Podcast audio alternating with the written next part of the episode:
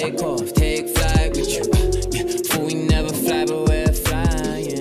Right, guys, welcome back to another episode of Take Flight Podcast. This is episode number 173, and I'm back again with back to back bite size episodes. This week, I'm hosting another Take Flight Takeaways episode for you. The rest of the team are all traveling at the moment, and for once, I'm the only one that's not traveling, which does make a great change, which is why I am back again to share, hopefully, a valuable episode for you, our valued listeners. For those that are new, where have you been? These Take Flight Takeaway episodes are short, bite sized episodes of around 10 minutes where each of us take turns to share takeaways and learnings which we think would be of value to others. In case you haven't checked out any of these bite sized takeaway episodes before, we highly, highly recommend to check them all out. Now, back to this episode, uh, I will be talking about five key lessons that I learned while spending 10 years working abroad for one of the largest companies in the globe. In this episode, I will share with you first the context of how my career started and what it's looked like. Two, the five key learnings during the last decade. And three, an exciting announcement at the end of the episode. Now, starting as always with context. So, I'm from the UK, originally from the southeast of England, Portsmouth in Hampshire, with my parents migrating over from Bangladesh in the generation before me.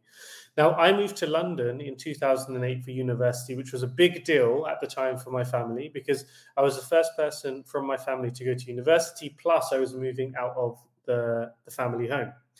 Now, after four amazing years in London from 2008 to 2012, I completed my undergraduate degree in economics and accounting. So now it's 2012. And at this point, I love London and I'm not looking to go anywhere else. And like most economic graduates at the time in London, I was looking for a role in banking or accounting and applying for a boatload of graduate schemes, all of them for a role in London except one. Now, that role that I applied for outside of London was for a summer internship in Switzerland for a global pharma company. Now, to give some of you, the listeners, an idea on how big this company is, it generated just under $50 billion of annual sales last year. And if you were to list out all the largest companies in the globe, this company that I got my internship for would go into the top 50 of the largest companies in the world, with Switzerland being its headquarters. So I thought I would apply. It was a cool opportunity. Also, with the chance to travel to New York beforehand for a training, and I had never been to America before. And the role itself at that time was a summer internship working in their finance team, which was an area of interest for me. And it was applying was a shot in the dark, and I wasn't expecting it, truth be told. And at that point, as mentioned, I really wanted to stay in London. And as well as that, my appetite for travel had not been ignited at that point. Now, in the end, after working through a tidal wave of graduate job applications and internship applications during the summer of 2012, the internship in Switzerland was the best opportunity that I was offered at the time. So, June 2012, I packed my bags and relocated from London to Switzerland for what was only supposed to be a three month summer internship. And fast forward now, more than 10 years later, having now worked in Switzerland, Japan, Sweden, and Denmark across three different businesses within this huge company in multiple roles, it's safe to say that it's been a life changing decade. So, I thought it would be good to reflect and share some of the key professional learnings from the last 10 years which I will share in chronological order and that I believe can be applied in multiple areas. So, starting with lesson one. The doors that don't open for you will end up leading you to much bigger and better doors later if you don't give up and remain flexible. So, what does this mean? So, as mentioned back in 2012, all I wanted to do was live in London at that point, and I had very little interest to travel at that point either. And I could count in one hand how many countries I had traveled to while growing up, which may seem crazy now for anyone that follows me. But living and working abroad back then did seem like a crazy idea. So I remember how much I really wanted to stay in London. So I was very frustrated that I couldn't get any decent opportunities to stay in 2012 in the end, moving to Switzerland was the best option I had at the time. And despite it being only a three month stint, and I was looking at that time for a more permanent role, I thought, okay, this is the best option. I can experience three months abroad and see how it goes. And in the end, it ended up being the best decision and outcome ever. So, lesson number one the doors that don't open for you will end up leading you to much bigger and better doors later if you don't give up and remain flexible. Now, lesson number two don't chase checks. Look instead for the opportunity to learn, grow, and deliver results. The money will always follow. Now, the move to Switzerland, however great it sounded back in 2012, was the lowest paying option out of all the other job offers I had at the time. It was also the shortest period, too. However, once I stopped getting hung up on the salary and focused more on which opportunity could I learn from the most, then the Swiss opportunity was by far the best offer on the table. Now, yes, of course, it was only for three months. But when else would I get the chance to move and work abroad? I was 21 at the time. Now, the crazy thing is, by the end of the summer internship, I was offered a full time permanent position, which ended up offering to pay me more than some of the best finance graduate jobs in London anyway. So, if I had based this decision at the beginning of the summer purely on financials, I would not have reached the point at the end of the summer and being offered this very attractive permanent role, which exceeded what I thought was even possible at the time. So this taught me very early on don't get too hung up on the financials, but instead always take the option where I can learn and grow the most. Money will always come later. Lesson number three jump before you're ready. So I've had a few big jumps in my professional career. The first was moving from the UK to Switzerland in 2012. The second, I would say, is relocating from Switzerland to Japan in 2016, even though I'd never been to Japan in my life. And then I think the third big jump was deciding to move out of a CFO pathway into a more CEO pathway in 2019. Now, in all of these three jumps that I've mentioned, I was not ready before I made the jump, but it was the best time to do it. So, starting with that first example, when I moved to Switzerland, I was ready at that time to move for three months. If you had told me at that time, you'll be moving for a few years, I would not have been ready for that. Then, in the second example, when I relocated from Switzerland to Tokyo in Japan in 2016, I had never traveled to anywhere in Asia apart from Bangladesh, which is where my parents are from. I had no friends in Asia, and I most definitely could not speak the language. But I moved anyway because I could learn on the journey.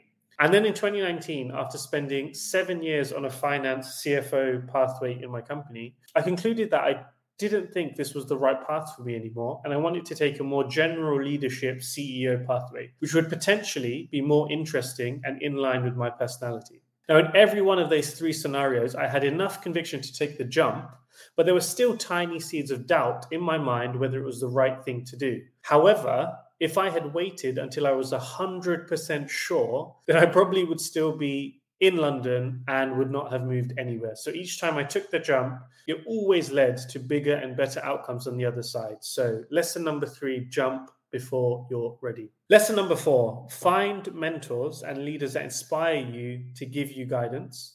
Apply everything while then sharing it to the next generation. Now, I've been extremely fortunate that during the last decade in this amazing company, I've been able to work for and meet not only some of the best leaders in this organization, but some of the best leaders in the industry. Now, it's amazed me how much they were willing to share their time and expertise once they knew there was someone on the other side of the table that not only seeks their advice, but most importantly, takes it away and applies it.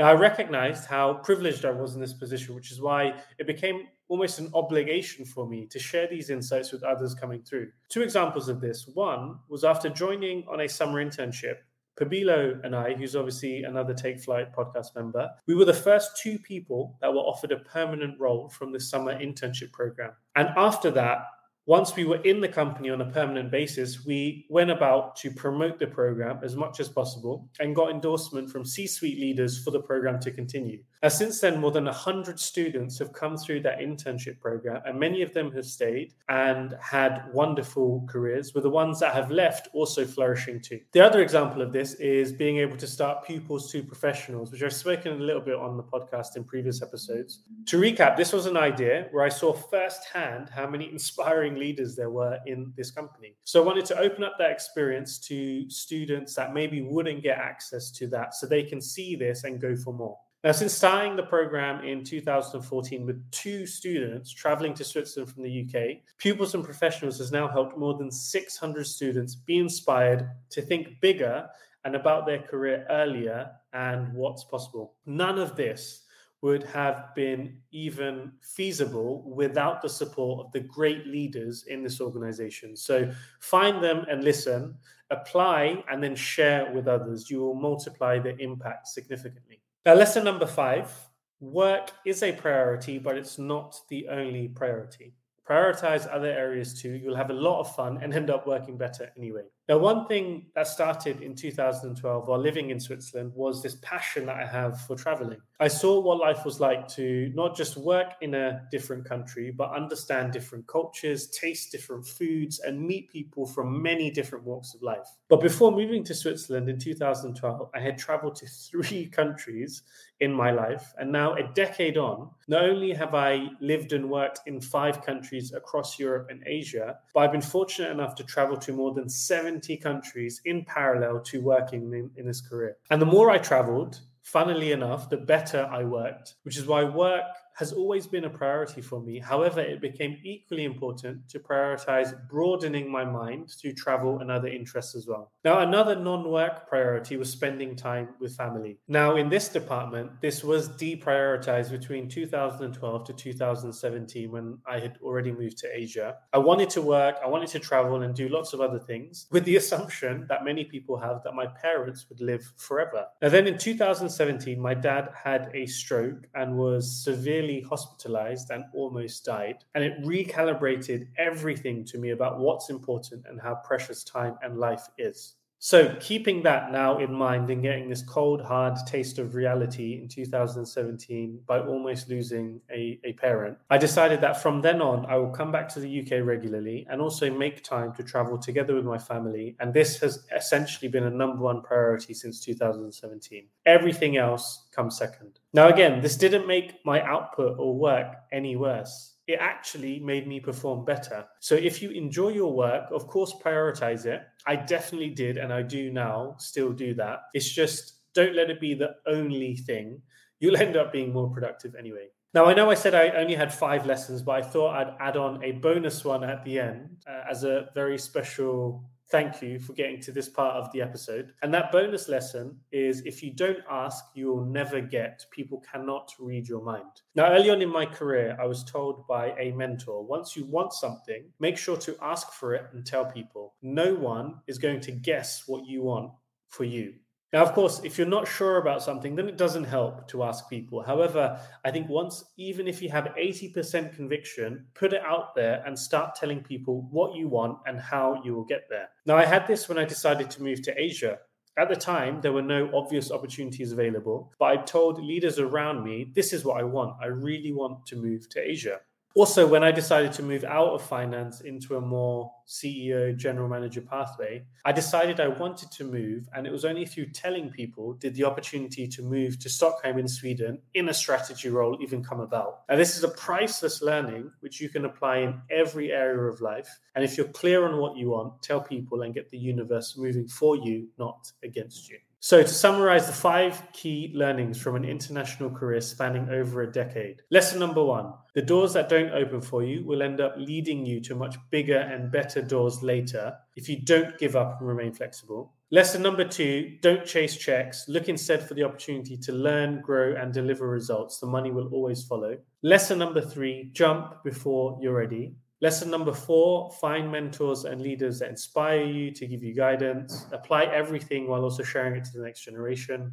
Lesson number five Work is a priority, but it's not the only priority. Prioritize other areas too, and you'll have lots of fun and end up working better anyway. And then the bonus lesson if you don't ask, you'll never get. People cannot read your mind. And to close this episode, as mentioned up front, I wanted to share a special announcement, which I think encapsulates everything that has been shared in this episode and the previous episode, in case you missed it. After an amazing decade in an international corporate career, I recently decided that now is the time to leave and move into full time entrepreneurship.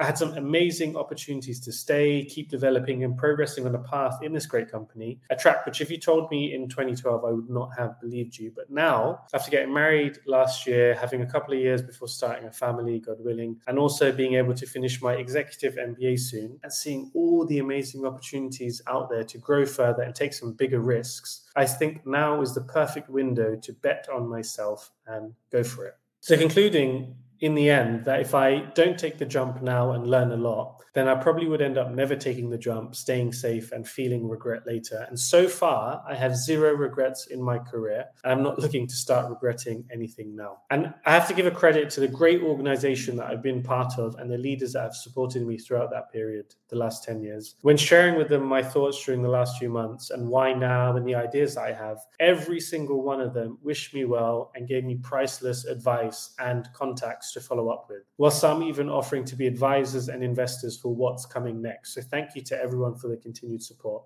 Now, of course, as you can imagine, I'm very, very excited to share more info on what's next throughout the year. It's been a crazy busy start to the year, traveling across Europe, speaking with business owners and investors while setting up the foundations in the background. But I'm excited for what's to come, and I will continue to share the learnings of everything as we go along on Take Flight podcast together with the dream team of Daniel, Olu, and Pabilo. So that's it. I hope that's been useful. In case you have any other questions, please don't hesitate to reach out.